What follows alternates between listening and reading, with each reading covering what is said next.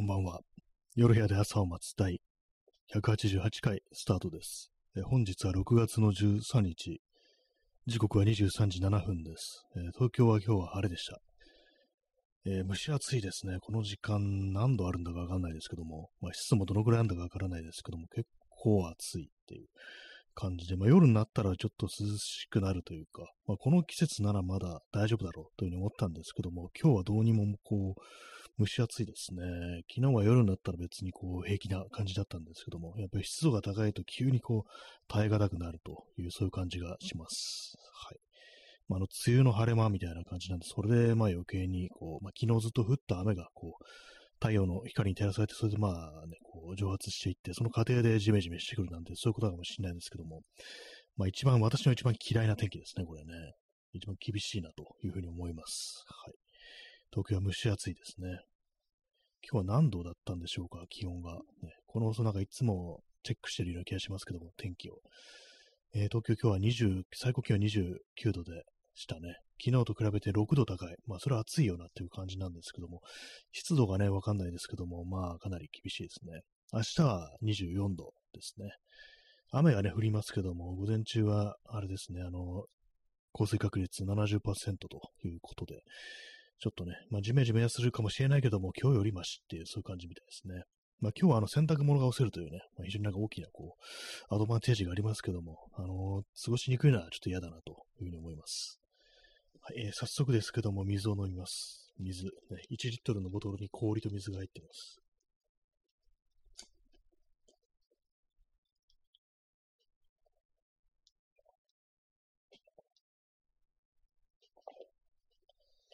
はい。やっぱ氷ちょっと入れてると全然違いますね。今日あの、久々にあの筋トレをやりました。下手したら何年ぶりかぐらいの感じで筋トレやったんですけども、まあ、筋トレといっても、あの、そんなハードなマシンとか使うわけではないですけども、ジムに行ったりするわけでもないですけども、具体的に何をやったかっていうと、腕立て伏せですね。あの、プッシュアップバーというやつを使って、腕立て伏せ、あれ、これも10回ぐらいなんですけども、まあ、数年、数年筋トレしてなかったもんですから、まあ、きつかったですね。それだと、ダンベルを持って、ダンベルもね、あの、前と比べたらちょっと軽くして、まあ、多分、まあ、10キロ、下手したら10キロいってないかもしれないです。それを、まあ、あのね、いろいろな体勢で10回ずつ、こう、行うみたいな、左右10回ずつ行うみたいなことを、まあ、3セットぐらいっていう感じで、まあ、そんな風に、こう、やってたんですけども、もうな筋肉痛未満のあれがもうちょっと来てますね。あの、夜や、夜っていうか数時間前、何時間ぐらい前にやったのかな。まあ、あの、7時ぐらいにやったんですけども、ちょっとね、あれですね、あの、若干の筋肉痛のなんか予兆みたいなものが見えてますね。割とまあ、あの、年を取るとね、なんかあの、筋肉痛なのが遅くなるなんて言いますけども、私なんか意外とそういうのなくて、結構すぐになったりするんですけども、まあ、それでも昔と比べたらちょっと遅くなっているような感覚がありますね。前はなんか筋トレやった直後にもう筋肉痛みたいな、そんなレベルの感じでありましたけども、今はま痛いまでは言ってないですけども、ま、こわばってるというか、なんというか、そんな感じになってますね。さすがにちょっと、そのこう長いことあまりにも運動してないというか、まあ、運動自体はしてるんですけども、自転車とか乗ってますからね。まあ、ただ、そう、筋肉を増やすってことをしてなかったんで、そっちもやんなきゃ、やんなきゃっていうか、やった方が良さそうだなみたいな、スッキリしそうだなみたいなこと思ったんで、今日久々にこうやってみたという、そういう感じですね。ちょっと体力ってものも大事かなと思ったんですけども、これまで私の体力の維持みたいなこと全然あんま考えてなくって、まあ、あの、普段自転車結構乗るんで、まあ、それで大丈夫だろうぐらいのこと思ったんですけども、最近あんまその自転車で遠出ってことをしなくなったなと。それからコロナ以降あんまなんかそういうことしなくなったみたいな感じがあったんで、ちょっとまあ、あの、それを補う感じで筋トレみたいなものやってもいいかなっていうふうに、ちょっと思ったりしてるんで、っていうところですね。まあ、あった方がいいですからね、体力はね、ないよりも。と、あれですね、あの長く歩けるような、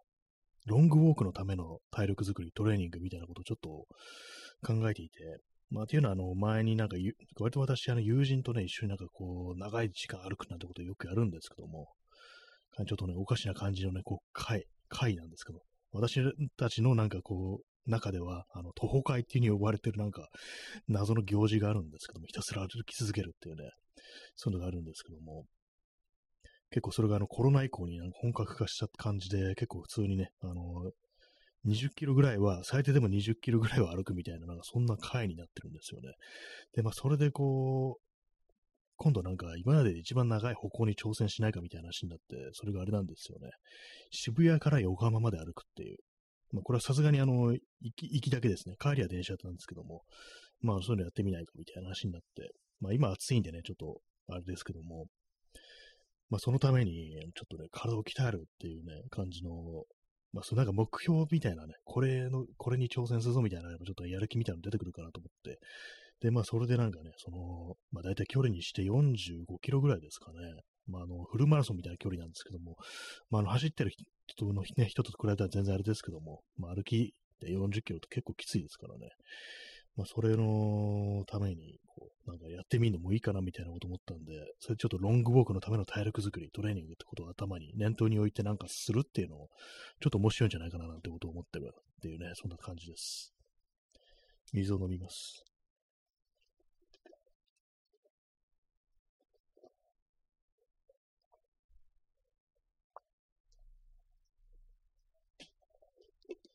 本当にまあこの、この数年不健康な感じなんで、やっぱ良くないなというね、こと思いましたね。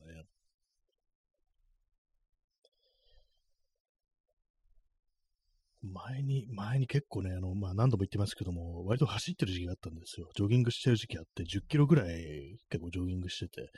週5ぐらいのね、こう、週5で走ってるってことがあったんですけども、どうも、ね、それをやめてからも全然、こう、運動の習慣なくなってしまって、まあ、もう今一度、もうちょっとね、あの、なんかやってもいいんじゃないかみたいなふうに思ってるんですよね。まあ、本当なんかその走ってる時、あの、体が軽かったっていうのありましたからね、体重も全然今と比べたら軽いし、ね、服も着れますからね。今服が着れないですからね、基本的にね。でかい T シャツしか着れないみたいな、本当なんかすごいオーバーサイズの服ばっかり買うなんてことになっちゃってて、今までにね、こう買った自分のお気に入りの服だとか、まあそういうものもなんか全然着れないぞみたいな感じになって、まあ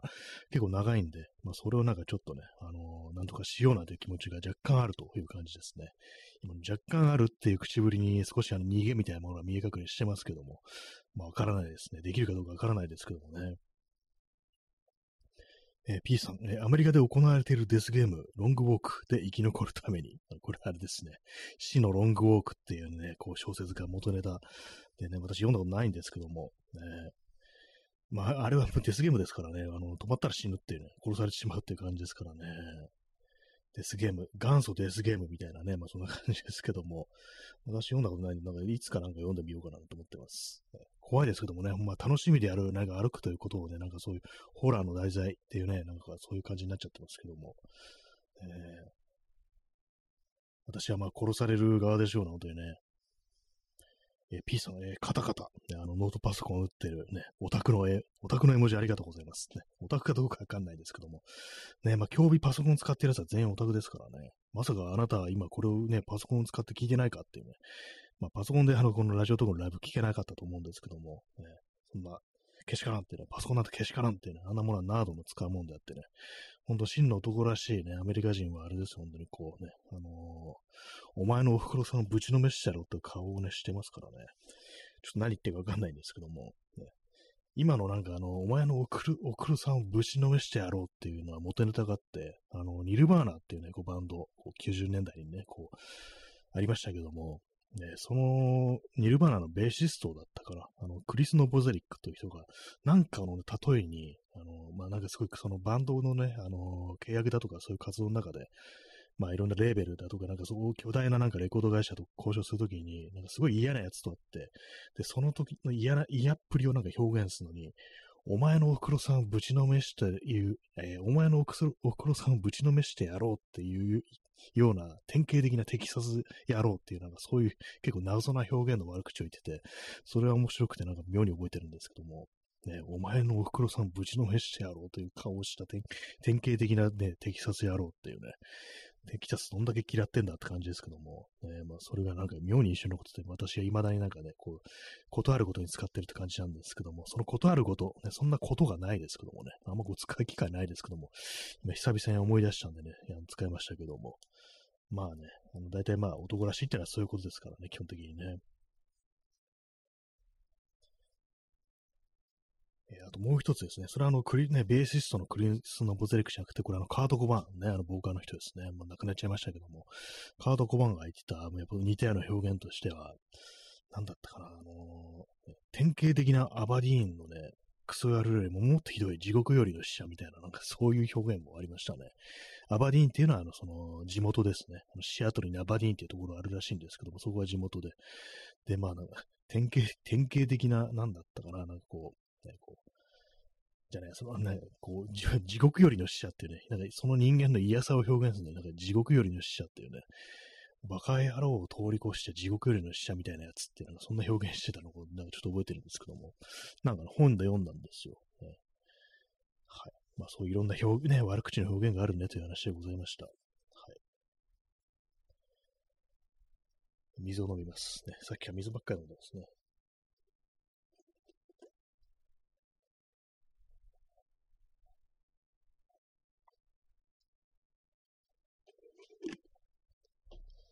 ね、まあ健康がどうのというか、体力づくりとかなんかそんな話してますけども、ここ数日あれですね、ちょっと食べ過ぎだったので、ちょっと胃が重いですね。それもあって、なんかちょっと胃をなんか空にしたいなというふうに今思ってます。ね。なんか明日になったら忘れてそうですけども、やっぱなんか定期的に人間なんかその、よくなんかプチ断食みたいなの言っていますよね。半日だとか、一日だとか、そういうやつ。なんかああいうのやった方がこういいのかななんていうふうに思ったりしますね。で、やるとなんか結構スッキリしますからね。体軽くなりますからね。えー、P さん、えー、アバディーン、えー、アバドン、かっこヨハネの目視録に出てくる奈落の王に似ていますね。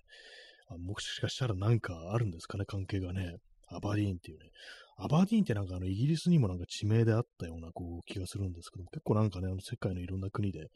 割と同じようなね、こう地名ってあります、あったりしますよね。特になんかイギリスとアメリカっていうのは、まああの当然のごとくね、こう似たようなこう名前とかね、地域によってあるって感じなんですけども、ね、アバディーンってなんかでもあんまそんなこう、ね、ねこう、同じようなのあるんだって感じですけどもね。なんかあの、エディンバラとかなんかそのうちの方になんかバーディーンっていうなんか地名がなんかね、イギリスだったようなね、こう、気がします。イギリス、スコットランドですかね。なんか、あんまり一応伺ってないですけども、ちょっと座り直します。はい。まあそうですね、長時間歩くという、ね、そのために体鍛える。体鍛えるっていうとなんかちょっとね、ストイックな感じがして嫌なんですけども、そうですねな、なんかこうやってみるっていうのもちょっといいかななんていうふうに思ってます。まあ、そのために、なんていうかな、こう、なんだろう、やっぱその歩く、歩くトレーニングをするっていうのは、やっぱ歩くことによってトレーニングするんじゃないかみたいなね、まあ、それが一番いいのかなと思うんですけども、長く歩くために、あの、その、定期的にね、あの、歩く習慣をつけるっていう、それがいいのかなと思うんですけども、でも最近なんかね、こう、歩く歩くだけじゃ暇だみたいに思っちゃって、暇ではないんですけども、なんか退屈するみたいなね、ただ歩いてるだけだと、ちょっと同じとこばっかずっと歩いてるっていうね、どこもなんか歩き尽くしてしまったみたいなこと、ところはね、こう東京あるんで、だからまあなんかね、ちょっと、理由みたいなものを見つけたいなと。まああのー、ポッドキャストとかね、ラジオとかそういうものを聞きながらっていうのはあるんですけども、どうも最近なんかね、あんまりこう、その、ポッドキャストをこう聞く習慣がちょっとなくなっちゃってて、でまあ前になんかいろいろね、教えていただいたんですけども、で、なんか、こう、和田ラジオのね、ラジオ、ね、なんかこう、ちょっと、ちょっと面白いですけども、あれ聞いてみたんですけども、結構ね、あの、面白い、面白いですね。あの全部はまだき、全部っていうか、すごく長い時間、ね、長い長期間なんかやってるみたいなんで、でもちょっと聞いてみたら割と面白そうなんでね、まあ、ああいうのなんか聞きながらっていうね、あの、いいいのかなと思うんですけども、でもそれ以外にね、なんか、もうちょっとなんかね、いろんなものをからないと厳しいなと。やっぱずっと和田ラジオか、あるいはなんかもう一つぐらいってなると、割となんかちょっときつくなってくるところであるんで、まあなんか他にもなんかちょっとね、その歩く理由というか、歩きながらなんかするっていうこと必要なのかなというふうに思っているので、まあ歩くということはそもそも何なのかというね、ことにちょっと着目してみて、なんかいろいろ調べてたら、あの、レベッカ・ソルニットっていう人が、あの、歩くことの精神史っていうね、ウォーク、歩くことの精神史っていうこう本を書いてるらしいんですよ。ね、なんかちょっとそれ気になって読んでみようかなっていうふうにね、こう思ってるんですよね。まあ、結構ね、あの分厚い本でなんか500ページぐらいあるんですけども、なんか大変そうなんですけども、ね、まあその前、そんな読む、その読む前になんか歩けた話かもしれないですけどもね。あ、耳かきさん、えー、和田ラジオ聞いたんですね。あ、そうですね、耳かきさんにそう教えていただいたあの、和田ラジオ、早速ね、あの、これあの後聞いたんですけども、ちょっとここで話してなかったですね。結構面白いですね。面白かったですね、なんかね。そして和田ラジオの声が結構渋いというね、私、あの、和田ラジオの声初めて聞いたんですけども、あ、こういう感じなんだっていうね、ところで結構なんか、興味深いと、ね、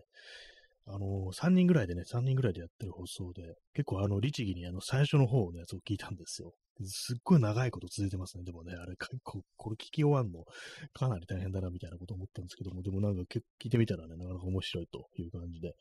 私はその絵のね、漫画のイメージしかなかったもんですから、意外に喋りなんか面白いんだなっていうふうに思って、結構新鮮なこう感じでしたね。結構ね、あんな風にこう、ラジオ、ね、和田ラジオがラジオやってるっていうね、しかも長くやってるっていうのも全然知らなかったんで、なかなか世の中自分のね、こう知らないものが結構あるんだなというね、ことをね、思いましたね。さすがに吉田選手だと間違えないようになりましたね。あの、あの自分の中で和田ラジオというね、こういう人の人間像みたいなものが多少固まってきたみたいなことだったんで、もう、あの、もう、あの、いや、吉田選手と間違えないようにしたいなっていうふうにこう思いました。はい。ありがとうございますね。そういう、その手のなんかこう、面白いあの音声コンテンツ情報をね、いただけると非常になんか、ありがたいですね。はい。水飲みます。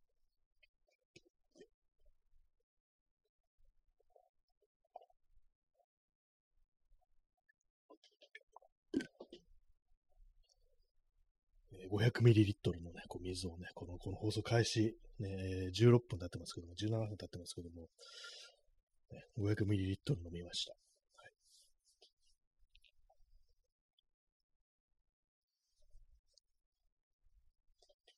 今何か言おうとしたんですけども忘れました。ね。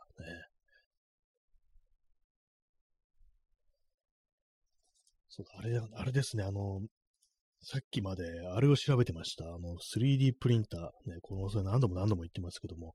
いまいちなんかね、具体的に何をどうすればいいのかみたいな、ああいうものをね、作るにはっていうね、こと思ったんで、まあ、あの、その前段階のあのモデリングみたいなものとかもどうすればいいのかとかね、なんかそういうのを検索してね、あ、手順はこういう感じだかってのがようやくつかめてきましたね。まあ、あの、ブレンダーみたいな、ああいうモデリングのね、ソフトでこう、ね、あの、モデリングして、その後、スライサーっていうね、ソフトにそれ、エクスポートして、で、まあ、あの、3プニターっていうのは、あの、あの積層、重ねて、ね、どんどんどんどん、あの、地層みたいにどんどんどん重ねて出力していくって感じなんで、スライサーっていうのは、その、スライス、そのまま通り、あの、スライスしてくれるっていうね、そういうソフトらしいですね。なんとなんとなく分かってきたんですけども、スライサーってなんかね、あの、それこそなんかモデリングのソフトと同じなのかなってぐらいのこと思ってて、それブレンダーじゃダメなのみたいなこと思ったんですけども、どうも別らしいっていうね、スライスするのはそういうスライサーっていうソフトが必要だっていうことらしく、まあなんか買うとついてくるらしいんですけども、まあそういうなんか手順みたいなものをね、こう、調べてました。でも結構あれですね、なんかあのー、癖があるんだな、みたいなこと思いましたね。やっぱあの、生物っていうか、あの、現実にあるものですからね、あのデジタル、あの、ね、あの、コンピューターでこう作られるものですけども、元は。それを実際現実に出力しようとすると、やっぱりなんかある程度の誤差とか条件みたいなもので、若干のなんかね、こう、精度の狂いみたいなのが出てくるってことで、結構 YouTube とか見るとその辺のことをね、かなり細かく説明してる人がいて、この 3D プリンターの機種だと、コンマ4ミリ、0.4ミリ、あの、大きめに作るとうまくいくみたいな、そういうね、こう、チップスをなんかね、あの動画にしてる人いて、非常にまあ役立つなってこと思ったんですけども、なるほどってね、大体まあ手順が分かったところで、まあ、何を作るのかと、まあそういうことですよね。それなんですよね。肝心のその辺はあんまりこう今のところ思いついてこうないです。最近なんかあの、ピンタレストとかね、もうそういうものでなんか私なんかいろんなこう、プロダクトのこう、画像をなんか見たりして、なんか作りたいもんないかな、みたいなちょっとしたね、こう、ものでも、そんなこと思いながらこう、今なんかね、こう、イメージみたいなものを固めようとしてるというね、そんな段階ですね。まあ、とっとと買っちゃえばいいのかもしれないですけどもね、値段はなんかね、今ね、こう、セールとかやってると、なんかしょっちゅうセールやってるんですよ。3D プリンターの、ね、機械は。まあ3万円ぐらいのね、こう、やつでいいのかな、みたいな感じで。まあその YouTube とか見てると、そういうのでも結構ね、あのちゃんとしたもの作ってるなっていうのが、こうあるんで、まああのユーザーの多いもの、し、まあ、しくじったというか、よくわかんないとき調べられやすいように、いうね、使ってる人の多いやつにしよっかななんていうふうにこう思ってるという、そんな感じです。エニーキュービックってやつと、クリアリティってやつがなんかこう、有名なのかな？そういうなんか結構エントリーというか、初心者でも使えるっていうものの中では、まあなんかそんな感じですね。で、まあ普通のあれですね、あの FDM ってやつ、まあ、熱、なんとかね、こう積層、なんとかってやつ、なんとか言い過ぎだって感じですけども、それにしようかと思ってますね。光効果のやつはなんかあのー、ランニングコストは結構かかりそうっていうね、レジンを硬化させるやつなんで、まあ、フィギュアとか作りたい人はね、それね、するんでしょうけども、私はどっちかって言ったら実用品みたいなものが、まあ多分使うだろうなっていう、作るだろうなっていう感じなんで、まあそんなことを考えてます、ね。まああのね、3D プリンター、光効果のね、こういうやつでね、レジンでね、まあ、エロフィギュアでも作ろうかななんていうね、ふうにも思ったりしたんですけども、ね、思ってないですけども、ねまあ、フィギュアは特に、まあ、の特にあの、作りたいというふうに、ね、思ってないので、まあでもあれですね、あの、プラモデルとかね、なんかこう、改造するのに 3D プリンターでこう出力して、ね、こう、作ってって人いますね、なんかね。まあ、なるほどって思いました。結構ね、プラ版とかで作ると結構テクニックというか、精度を出すのは難しいですからね。ああいうもの使えばかなりのね、こう、ピシッとね、なんかこう、ぴったりね、合うものが作れますからね。まあでもなんとなくちょっと反則だみたいな気持ちはね、少しありますけどもね。普通になんか、ね、手作りというか、プラ版をなんか切り出して作ってほしいみたいなね、無茶言うなって感じですけども、でもそういうこと思っちゃいますね。えー、耳かきさん、えー、安倍フィギュアを、あ、いいですね。なんかこう、海賊版のね、安倍フィギュアをね、安倍のエロフィギュアを作ってね、こう、売り出すなんていうね、そのもありかもしれないですね。誰が求めてるんだかちょっとわかんないですけどもね。なんだエロフィギュアって感じですけどもね。なんかこう、まあ、こういうネタちょっとあんま良くないかもしれないですけど、どうにもふざけちゃいますね。某、新安倍蔵さんのね、話になるとどうしてもふざけてしまうというね、まあ、そんな感じなんですけども。ね、安倍の、思いっきりなんか安倍さんのね、安倍蔵さんのフィギュアを作って、違います。これは安倍晋三さんじゃないですっていう。戦場のメリークリスマスに出てくるロレンスのフィギュアですっていうふうにね、あの、合弁するっていうね、あの、顔がちょっと似てるっていうね、あの、あるんで、そういうことしようかなと思いますね。はい。ね、まあ、それはそれで問題あるぞって感じですけどもね、あの、人の人ですから、役者のね、あれですからね、無許可で作ってんじゃねえって感じになりますけども、え。ー、まあでもいろんな、ね、人がなんか結構いろんなもの作ってんだなってことをなんか検索してみると思いますね。なんかその、ね、私の作ったこう、ね、こう、3D プリンターで作ったあれですみたいなのをね、登録するというか、なんかそういうウェブサイトがこう海外にあったりして、なんかいろいろ見てるんですけども、まあ、こんな細かいもの作れるんだ、みたいなね、思ったりしますね。歯車みたいなやつも作れるんだっていうね、結構ね、あの金属のね、ギアとかね、この、レールみたいなものって、金属のやつ高いですよ、買うと。私なんかそのカメラの工作とかで、たまにね、そうギアで駆動させるようなね、こうシステム、ね、まあ、ノブを回すと、あの、レールね、ギアと噛み合ったこうレールが前後して、それでピント合わせるみたいなね、そういう機構を考えたことあるんですけども、考えたというか、まあ、よくある工作ではあるんですけども、ちょっとなんか、これにね、こんなお値段すんのみたいなね、結構高かったりして、かなり抵抗あったんですけども、まあ、あの、樹脂製でね、作ればなんかなかなかいけんじゃないかみたいなこと思ったりして、結構精度高いですからね。えー、P さん、えー、ナインバレルのフィギュア、えー、いいです。これあれですかね。あの、自作のね、あの、パイプピストルの方なのか、それともそれを使、ね、それの使い手の方なのか、ちょっと気になるところでありますけども、ね、ちょっと忠実に再現したりして、ね、斜めばけ、斜め掛けのあの、バッグはね、あの、ちゃんとキャンバス地で作ってあるみたいなね、なんかそういうもの、リアルにね、そんなもの想像しちゃいますけども、ね、それはあの、あれで売りましょう。なんかそういう、あの、イベントで。なんかありましたよね。そういう、半券もののなんかあれ、売れるみたいななんかイベントありましたよね。名前忘れちゃったんですけども。それこそなんかね、ガレージキットみたいなものを作って売るみたいなね、そんなイベントあったりして、コミティアじゃなくて、コミティアは漫画ですもんね。違うくってなんか、なんかありましたよね。そういうのね。まあ、まあ、やっちゃいけないんでしょうけどもね、そういうのはね、本当はい。あ、P さん、ワンフェス、あ、そうですワンフェスですね。思い出しました。ね。ワンダーフェスティバルでしたっけ？なんかあり、あるんですよ、その名前ね。ね、なんかあれもちょっとなんか、ね、行ってみたら面白いのかなっていうようにね、こう思うんですけどもね、なんかいろんな作ったりしてますからね。どうもなんかコミケみたいなものからね、こう考えると、エロフィギュアしかなんか置いてないのかなみたいなことをね、こう思ったりするんですけど、多分まあその半券ものってことでね、それこそなんかガンプラみたいなもののガレージキット、ね、そんなものもたくさん置いてあるのかなというふうに思いますけれどもね、なんか行ってみたら面白いかもしれないですね。そういうのに参加してみるのもいいかもしれないですね。こう、安倍蔵さんとかね、ナインバレルのね、こう、フィギュアでね、はい。ね、その判権というのが何だかよくわからないですけどもね、誰に許可を取るのかわからないですけどもね。まあ、そんな感じでいろんなね、話を立体化するものの話をしてますけども、まあ、特に何もが作りたいとかそういうのは思いついてないという感じです。やっぱなんかね、こう、ものを考える、何かを考えることも体力なのかなっていうふうに思って、それでまあちょっとね、あの、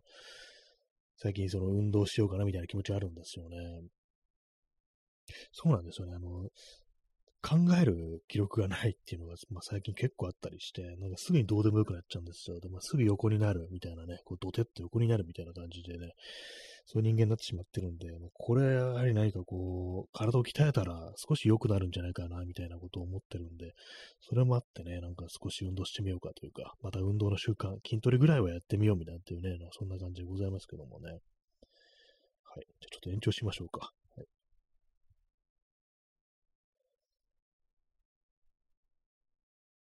まあね、そんな暑い、蒸し暑いね、こう一日ですけども、ね、まあ、この蒸し暑さね、蒸し暑さちょっと気になったんですけども、あの、除湿機ってどうなんだろうっていうね、私、あの、ツイッターでね、あの、フォローしてる人たちが、なんか結構なんか除湿機使ってますっていう人が割といたりして、で、結構ね、もうこんなに、この時期は結構湿度すごいから、こんなに水が溜まって、もうあっという間になんかこう、タンクに水が溜まるなんてね、書いてる人いて、え、そんなになんか劇的な効果あるのかみたいなね、ことを思ったんですけども、まあ、あの、温度は下がらないですけども、今日みたいなね、こうこの湿度高い日は結構まあ、あったらだいぶ過ごしやすくなるのかなというふうに思ったりしてるんですよね。まあ、あの、なんかいろんな種類があって、ペルチェ素子ってやつを使うやつとか、あのコンプレッサー式っていうのがあったりだとか、まあ、いろいろあるんですけども、コンプレッサー式っていうのがなんかこう、夏、暑い時期に効果が強く、で、まあ、電気代比較的安いみたいな、そういうことらしく、ペルチェ素子のやつは、あの、狭い空間で使って、まあ、それこそクローゼットみたいなところを乾燥させるのに使うみたいな、そんな感じらしいんですけども、で、まあ、お値段はちょっと安いらしいんですね。まあ、コンプレッサー式のやつなんか1万ちょいっていうね、ね、お値段らしくって、まあなんかね、ちょっと欲しくなるような気分ちもありますね。あとは、あの、洗濯物をなんか部屋干しするときに、あの、その除湿機使うなんていうね、こう、話もあったりして、ああ、そっかっていうね、この時期ね、生乾きはね、きついですからね。乾燥機とか使うのもね、洗濯機対応してないとあれですしね。えー、P さん、えー、ワンフェス。これあれですね、あの、腕にね、あの不得意のね、不得って書いてある、姿って書いて、まあ、まあ、まあ、当て字ですね、ワンフェス。ワンフェス、ワンフェス、えー、力自慢の男性たちが、己の腕力に任せて自作の造形物を奪い合う祭り。かっこ、民命処方感、驚き、世界の祭りより。いいですね、これね。力自慢ね、己の腕力に任せてっていうね、実際、そう、一応でも自作でなんか作るんですね。そこはなんかあの、外してないっていう感じがちょっと面白いですけども、ね、結果出来上がったものをなんか腕力でね、奪い合うっていうね、そこはあの、なんかあの、あれなのかっていうね、感じですけどもね、この民命書館ってあれですよね、あの、昔あった漫画の、先駆け男塾っていうね、漫画元ネタらしいんですけども、ね、嘘のね、嘘の情報ですね、いかにもありそうなっていうか、なんか、もっともらしい感じでなんかね、こう、そういう、こう、知識みたいな感じで出てくる全部嘘っていうね、ま、そういうね、こう、ワンフェス、ね、実は腕ってね、書くっていうね、こう、まあそんな、あれかもしれないですね。実際ね、あの、腕力に任せてね、奪い合うっていうね、実際あの、財力に、ま、ね、こう任せて奪い合うって感じなんですけども、それをたまにはね、こう、腕力にね、こう、腕っぷしで競い合ったらどうだってね、そんなことを思ったりしますね。まあ思ってはないんですけども、ね、そんな行事が、イベントがあるんであれば、祭りがあるんであれば、ちょっとね、見てみたいですね。参加はしたくないですね。はい。まあ、そういう時は多分ね、あの、有利なのが、あれでしょうね。3D プリンターで作ったあるいは、ね、パイプで作ったピストルとかでしょうかね。そういうのがあればね、こう、ね、まあ、レギュレーション違反だってことになるかもしれないですけども。ね、はい。まあ、そんな感じでワンフェスに参加したいなという話でございましたけども、そんな話はあんましてないですけども。ね、まあでもなんかちょっと気になりますよね。みんなが作ったものって結構面白いですから、なんか見てるのね。それこそなんか 3D プリンターとかの、ね、で、なんかあの、ツイッターで検索してみると、画像検索すると結構いろんな人がいろんなもの作ってて、眺めてるだけちょっと面白いんですよね。えこんなものが作れるんだみたいな。結構ね、あの、カメラのグリップみたいなものをね、グリップみたいなもの、グリップを作ってる人いて、あ、確かにここにこういうのをくっつけると、握りやすくなるよな、みたいな。これ便利だな、みたいなの結構あったりするんですよね。あと、モニターにね、なんかフードみたいなのをつけるっていうね、あの、外の明るい空間でも見やすいようにとか、なんかそういうのあったりして、なかなかこういうのいいなっていうね、私がなんかこう対応してるカメラとか持って、3D プリンター持ってたらこれ多分出力するだろうな、みたいなね、そういうのがまああったりしてよかった。面白いですね、なんかね。まあ、ね、それと似たような感じで、その、マンフェスってものも、なんかみんなが作ったものが見れるっていうね、思い思いにね、こうこれが欲しいっていうね、そういう強い気持ちで作ったものは多分ね、多いでしょうからね、そういうのやっぱり見てるだけで結構ね、楽しいですからね。まあ、あのー、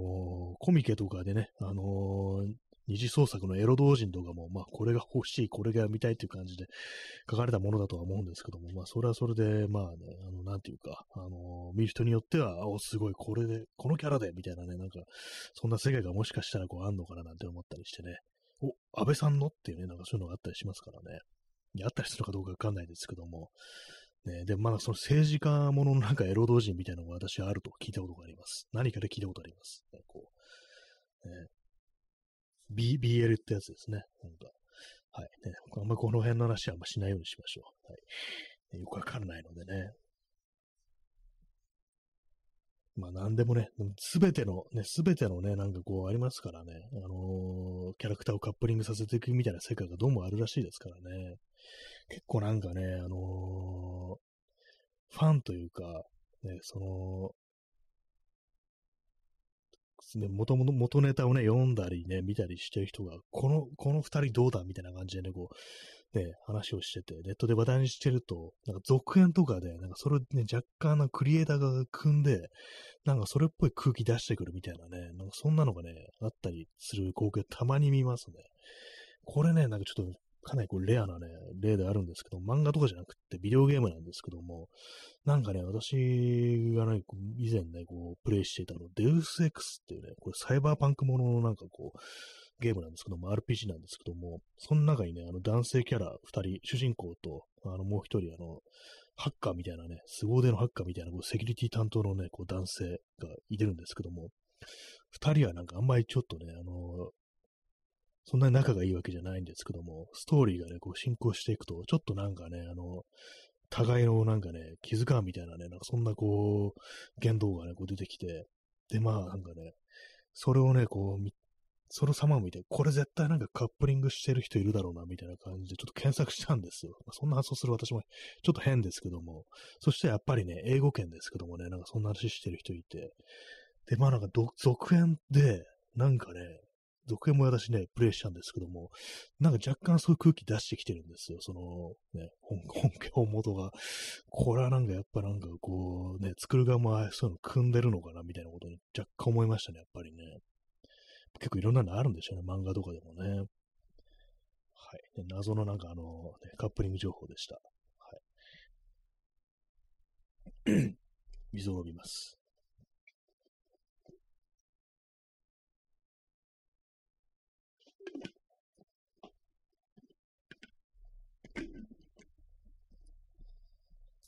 えー、時刻は23時40分ですね。6月の13日。ね、6月が半分終わり。何かの嘘でしょ、ね、何かの間違いでしょって感じしますけどもね。ほんとなんかこう、確か6月の頭はあれでしたね。なんか台風みたいなね、あのー、来ましたけどもね。あれがほんのまあ、少し前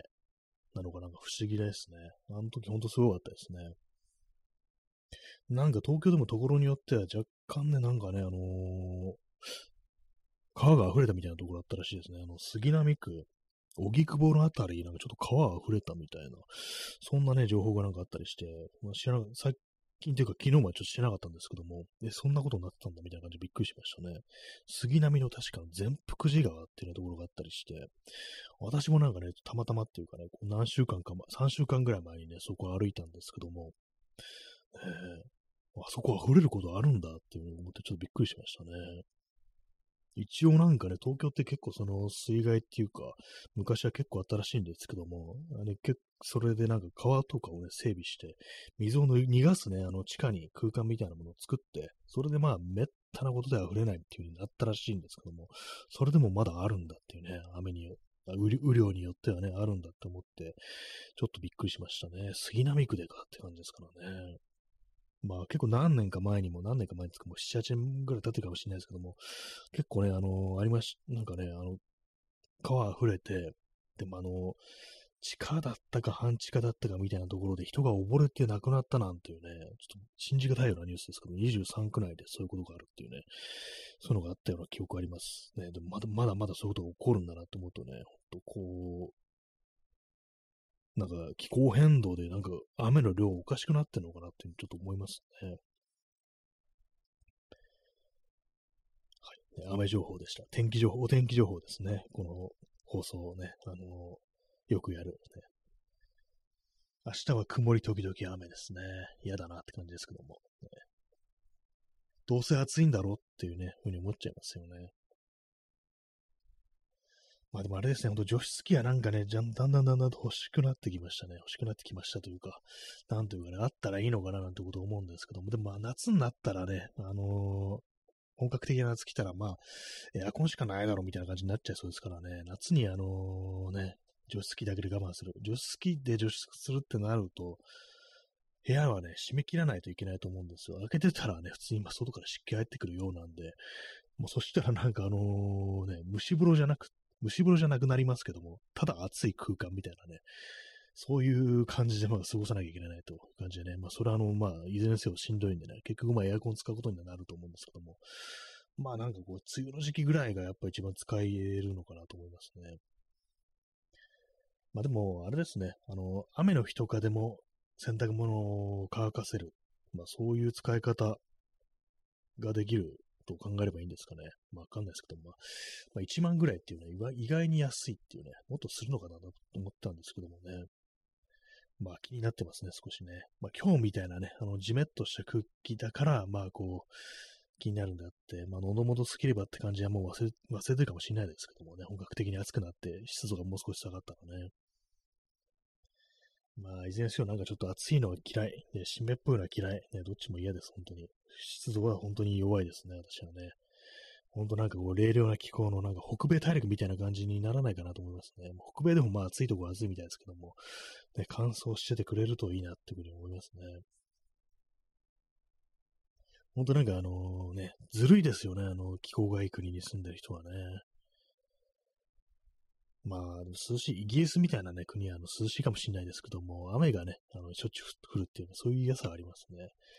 全然なんかこう、スカッと晴れてるってイメージないですからね、イギリスってね。今日はあの、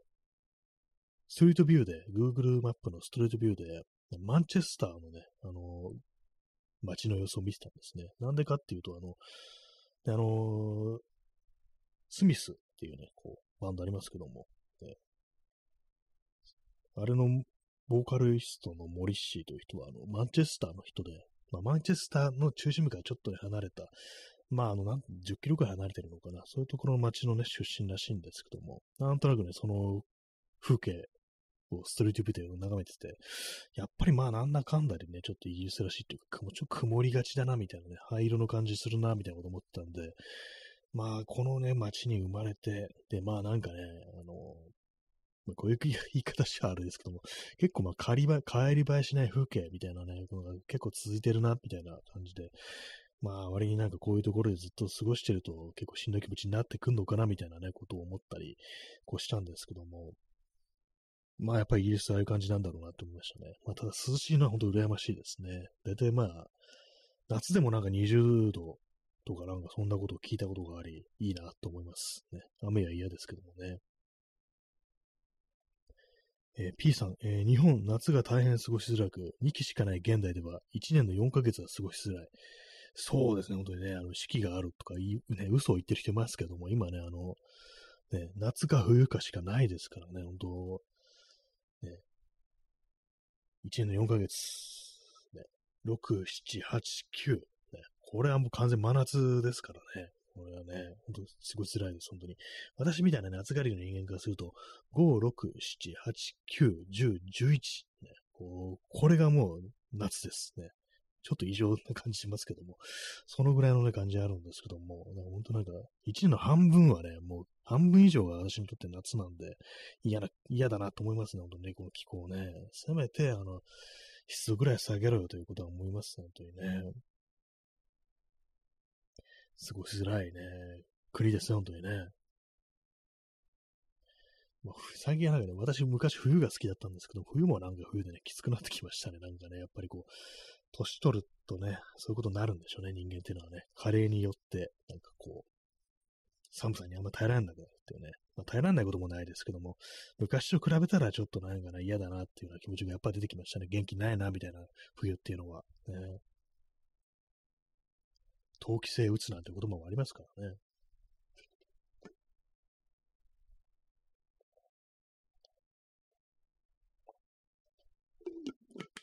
ぱり水は冷たいと美味しいですね。やっぱり。まあ、あれです、本当昨日ね、あの、キッチンハイターにつけたもんですから、あの、まあ、新鮮なお気持ちで私はこう、水を飲めます。ね、定期的になんかこういうね、あの、ボトルみたいなものってやっぱりね、こう、つけ置きした方が多分いいんでしょうね。これ買ってからね、私そのハイターにつけたの初めてだと思うんですよ。このボトルね、買ってね、もう多分もう5年ぐらいは経ってると思うんですけども、で大丈夫かって感じしますけどもね。今んとこ飲んでてお腹壊しちゃうことはない。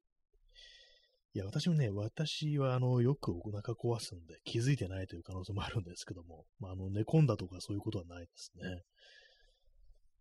まあ、真夏になるとね、あの、特にあの、保冷のね、保温の気候もないんで、あの別にあの、そういうサーモスのタンブラーとかそういう感じじゃないんでね、普通にまあぬるいね、お湯を持ち歩くみたいな感じになりますけども、まあそれでもなんかね、水分取れないよりはマシだっていう感じなんでね、こう真夏になると、その、自転車のフレームにボトルケージがこうつけてあるんですけども、そこにガコッとね、こう刺す感じでね、持ち歩いたりしてますね。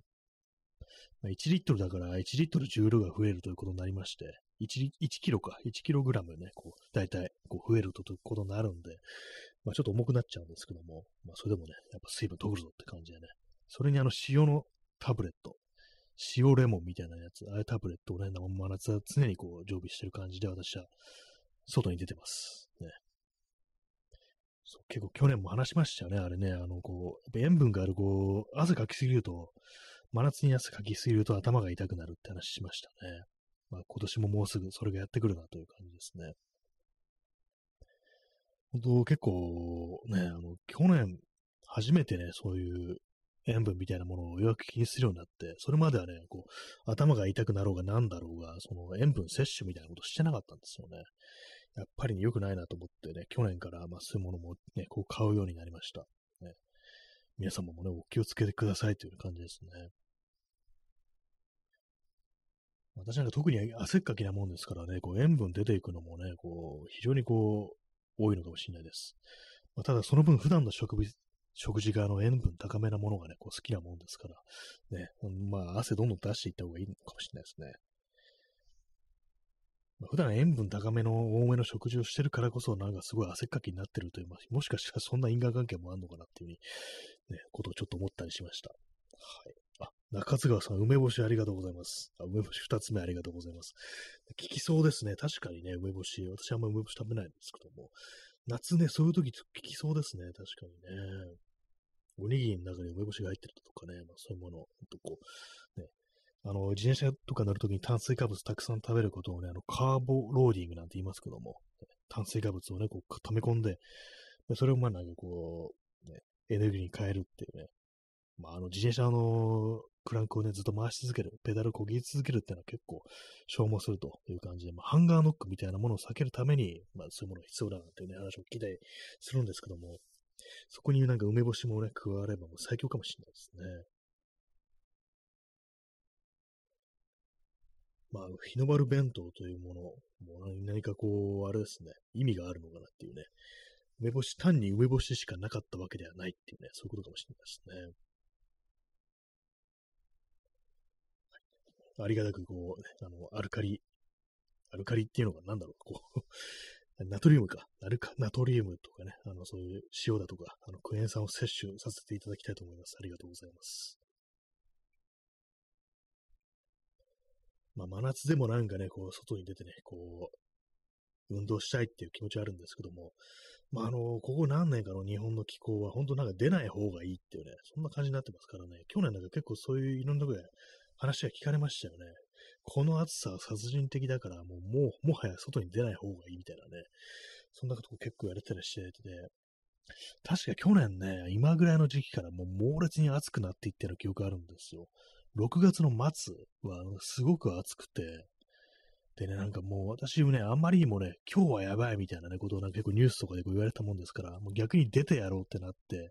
それでなんかね、あの自転車で隅田川の方行ってね、なんかこう、写真とか撮った記憶ありますね。今ちょっとその、パソコンのね、あの、フォルダをこう、写真のフォルダ見てね、いつぐらいだったかなって今ちょっと特定しようとしてるんですけども、結構覚えてるんですよ。まあ、強烈な日差しの日があって。あそうですね、去年のね、6月の26日、この日なんかすっごい暑かったっていうね、感じ、ニュースにもなってたっていう日なんですけども、この時に私、あの、あえて外に出て、あの、隅田川まで行って、謎にこう写真を撮って帰ってくるなんてことしましたね。もうここまで行くと、何何度ぐらいあったのか、でも36度とかあったんですかね、この時は。ね、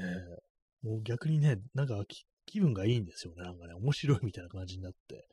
日差しも強烈だから、写真動画もね、なんか撮ってちょっと面白いみたいな、影がなんか強烈に出てコントラストすごいぞみたいな感じになってるんで、割になんかね、この日、結構印象深いというか、思い出に残ってますね。思い出って言ったらちょっといい、あの、大げさですけども、ああったあったみたいなね、感じですね。ね、今年はどうなんでしょうか。ねまあ、今年もなんか暑くなるみたいですけどもね、本当にね。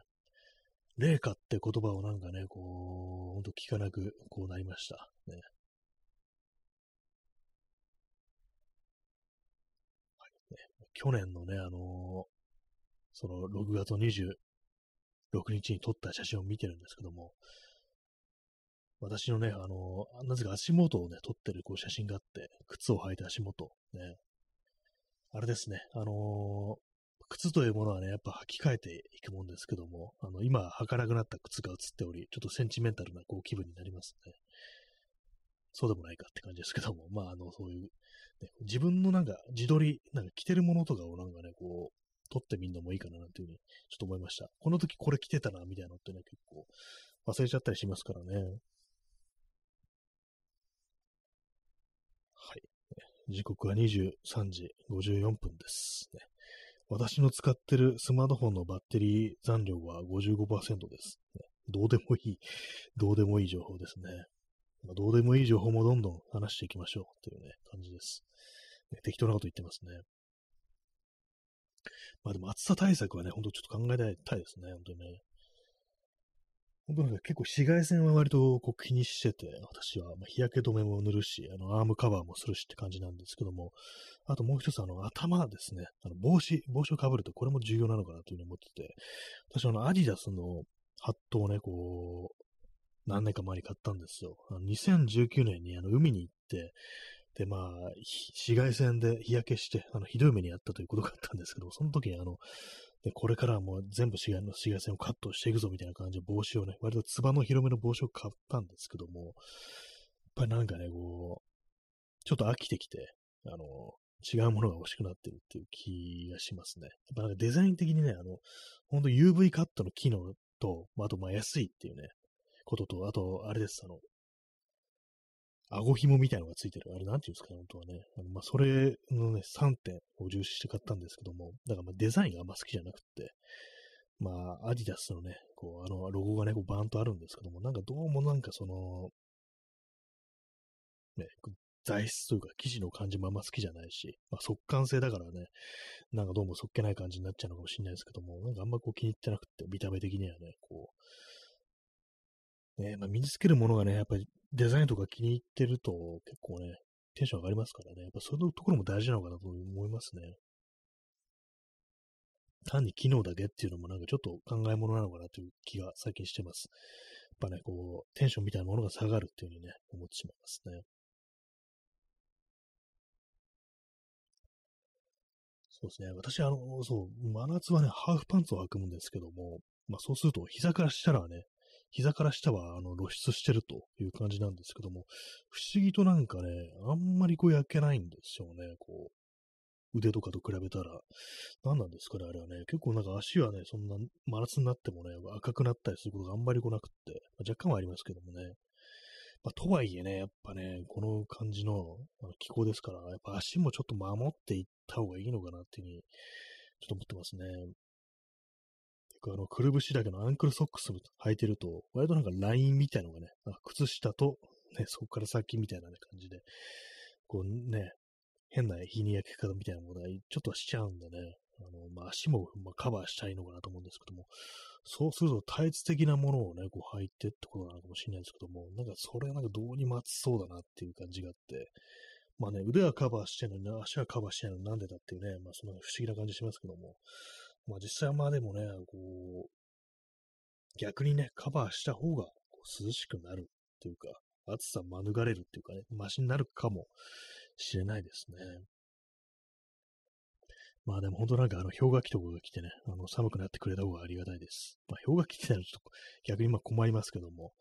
えー、もう少しなんかね、こう手心を加えてほしいっていうふうに思いますね。地球環境にね、おいては、ね。そんな感じがします。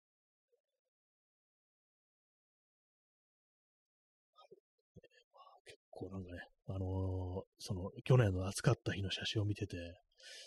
もう1ヶ月経とうとしてるのかっていうね、ことはやっぱりこう思っちゃいますね。7月、6月、7月、7月がもう近くなってまいりましたけども、ね、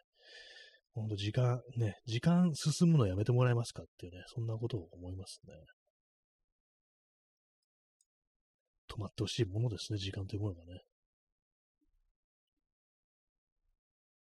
まあでも、あれですね、ほんとこう、紫外線カット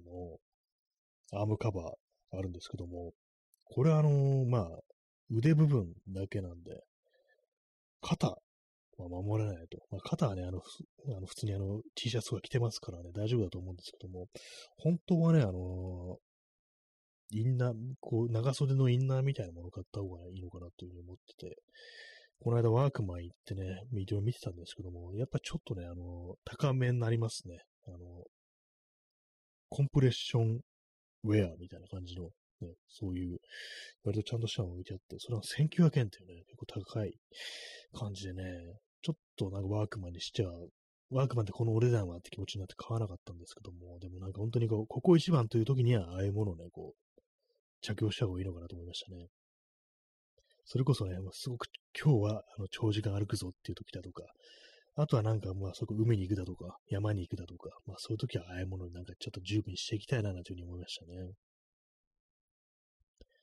えー、P さん、7月4日に生まれて、まあ、これはね、有名なね、こう映画もありますし、あの原作もありますけどもね、こう、ロンコビックというね、あの、ベトナム帰り、帰りの人で、あの、まあ、あの戦争で負傷して、ベトナム戦争で負傷して、あの、下半身不随になってしまったというね、ま、そういう人なんですけど、まあ、それがあの帰ってきて、あの活動家になるとね、まあ、そういう話なんですけども、映画版はあの監督がオリバー・ストーンで、えー、主演がトム・クルーズっていうね、ものでしたね。結構ね、私、あの、去年だったかな、見たの、見たんですよ。なんか久々にね、なんかこう、アマゾンプライムとかで今まで見た映画じゃなくて、昔見た映画をもう一回見るってことをしたんですけども、なんか結構ね、あの、私テレビ見てたんでね、あの、結構カットされてるシーンあるなということに気がつきました。こう、戦争でね、なんか負傷した人の表現が結構マイルドになってたなと、ちょっとカットしちゃってね、分かりづらくしちゃったんですけども、ちゃんとね、あの、見てみたら、これは残酷だなっていうシーンが結構ありましたね。まあ、4月4日、ね、アメリカの独立記念日ですけども、えー、まあ、私はあの日本人なものですから、あんまそういう考えたことはないですけども、えー、アメリカに、アメリカの人はこう7月4日に生まれて誕生日そういう日になると、なんかちょっと特別なあれを見出したりするんですかね。まあ、愛国心の強い人とかであればそうなのかもしれないですね。はい。えー、時刻は0時1分で、えー、日付変わりまして6月の14日になりました。6月14日に生まれた人も、このね、広い世の中にはいるんだなと考えると、なんか不思議な気がしますね。不思議でもないかって感じですけど、まあ、すべての日が常にね、いつも誰かの誕生日っていうなんかあの、キリンジの曲であったような気がするんですけども、そういうことですからね。今日も誰かの誕生日か。ね、すべての日がそうですからね。誰かの誕生日っていうことですからね。水を飲みます。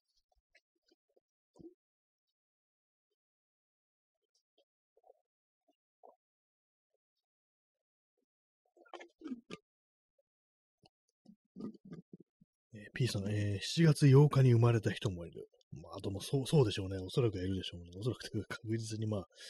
いるでしょうね。すべての日にね、生まれた人いますからね。このね、こう、人類の歴史上、すべての日にね、こう、おそらくはね、こう、生まれた人がいるってことですからね。今日という一日は誰も、世界中どこでも、ね、子供が生まれませんでしたっていう日、そういう日あったりするんですかね。まあ、ないだろうっていう気がするんですけども、えー、そう考えるとなんか、なんか途方もないような、なんかね、そんな気持ちになってきますね。えー、ちょっと座り直します。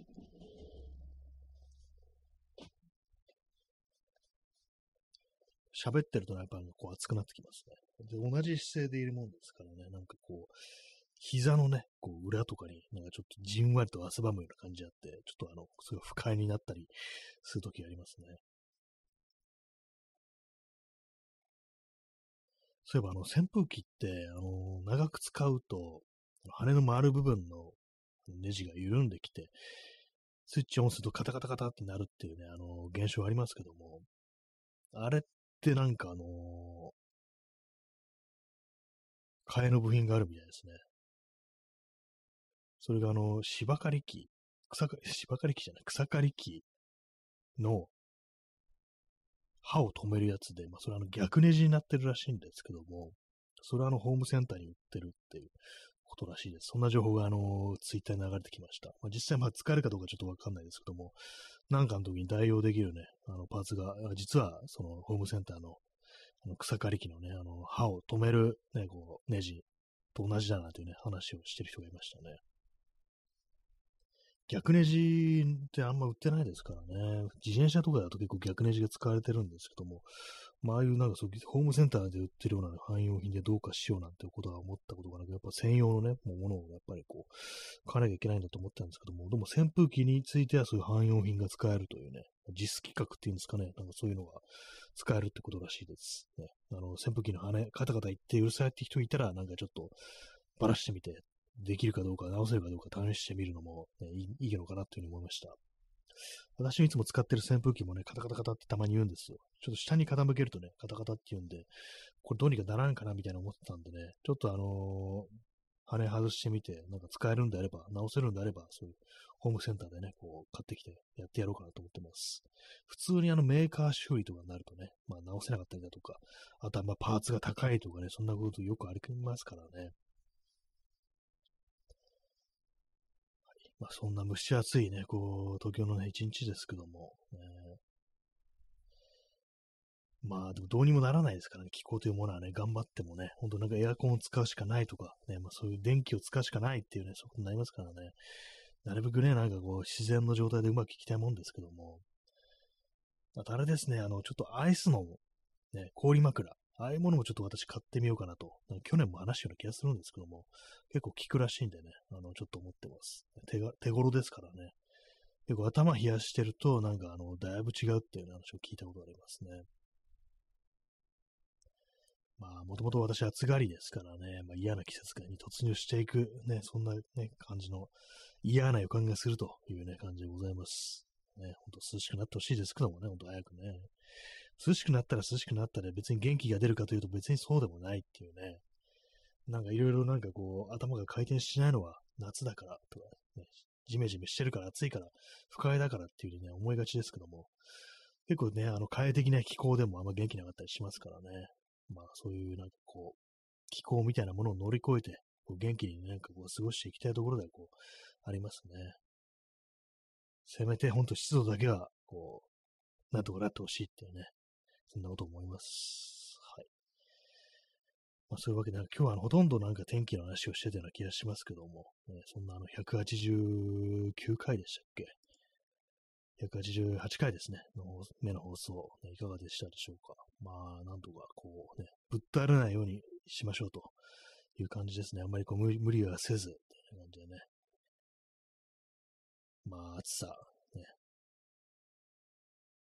ほんと暑いって聞くと本当嫌ですというね、その感情しか湧いてこなくなりますね。はい、そんな感じで本日もご清聴ありがとうございました。えー、それでは、さようなら。おやすみなさい。